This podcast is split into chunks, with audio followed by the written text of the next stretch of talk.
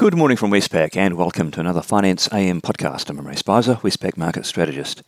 In the financial markets overnight, we saw US equities weakening. The S&P 500 is currently down 0.5% on the day, ahead of key central bank meetings this week, uh, particularly that of the Federal Reserve.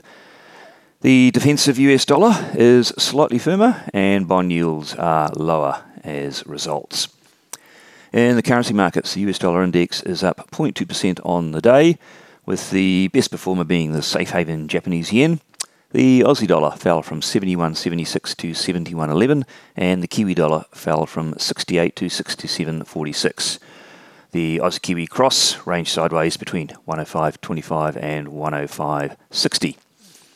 In the interest rate markets, uh, two year US Treasury yields fell from 0.68 to 0.63%, and the 10 year fell from 1.5 to 1.41%.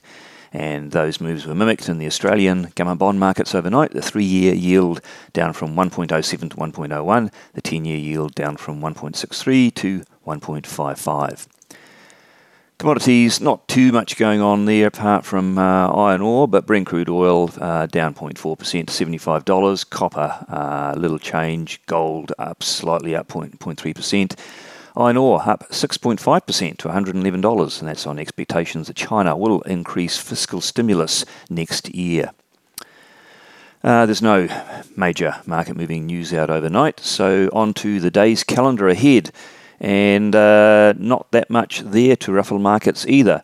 Uh, we will keep an eye on uh, in Australia a couple of surveys the Westpac ACCI Business Survey for the fourth quarter, which will give us an update on the manufacturing sector uh, amid those uh, reopenings. And same goes for the NAB Business Survey, uh, which should be supported by the emergence from lockdowns in New South Wales and Victoria. Uh, New Zealand, nothing really out there of consequence. Food prices never moves the market. Um, in the Northern Hemisphere, we've got uh, industrial production in the Eurozone and unemployment in the UK to watch. And in the US, uh, second tier data only, small business optimism survey, as well as uh, producer price inflation. Uh, really, markets will be looking ahead to the Federal Reserve meeting later on this week. That's it from me today. Thank you for listening. I'll be back again same time tomorrow morning.